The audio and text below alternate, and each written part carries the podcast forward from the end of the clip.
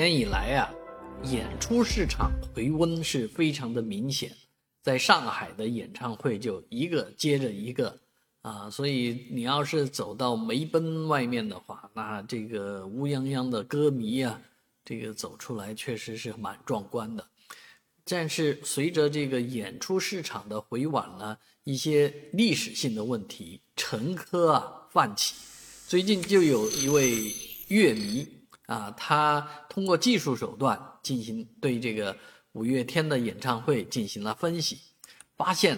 大多数的歌曲五月天就根本没真唱，啊，都是假唱，啊，很多歌曲一开始啊唱两句，后面的就都是放录音带了。这个 假唱这个事儿，啊，最早是在电视台比较喜欢做这样的事情，因为没必要啊。你现场唱，呃，和这个最后播出去的情况啊，是区别没什么太大的。更何况，呃，在电视台还要做一些特技呀，或者做一些效果的处理，所以真唱假唱没有区别。所以当初电视台的很多文艺晚会都是假唱，哎，这个事情呢，后来观众就不买账，一直都在抨击这个事，都在。这个骂电视台怎么能假唱呢？所以后来电视台也学乖了，啊，都真唱，我们保证真唱。所以春晚有一点就是要求必须要真唱，但是呢，这个演唱会，这明明就是花钱买你唱歌听的这样的演唱会，居然很多人玩假唱，这个事儿呢，我以前也参与做过几个演唱会，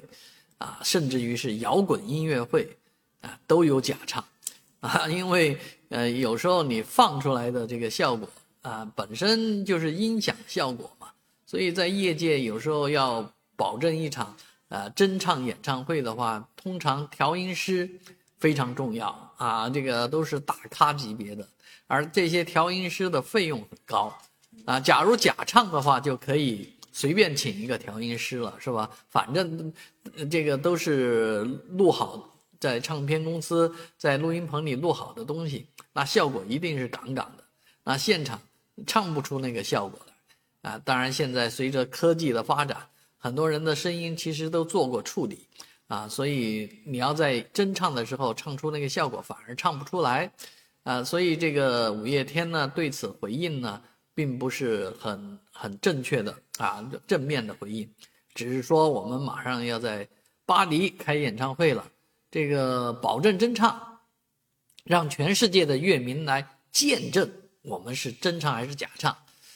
而上海消保委这一次出面了，因为有人举报到消保委，所以消保委将会对此事进行调查。毕竟上海是一个重要的演出市场，玩假唱糊弄人的事情太多了啊！很多歌迷跑到现场听的根本不是真的，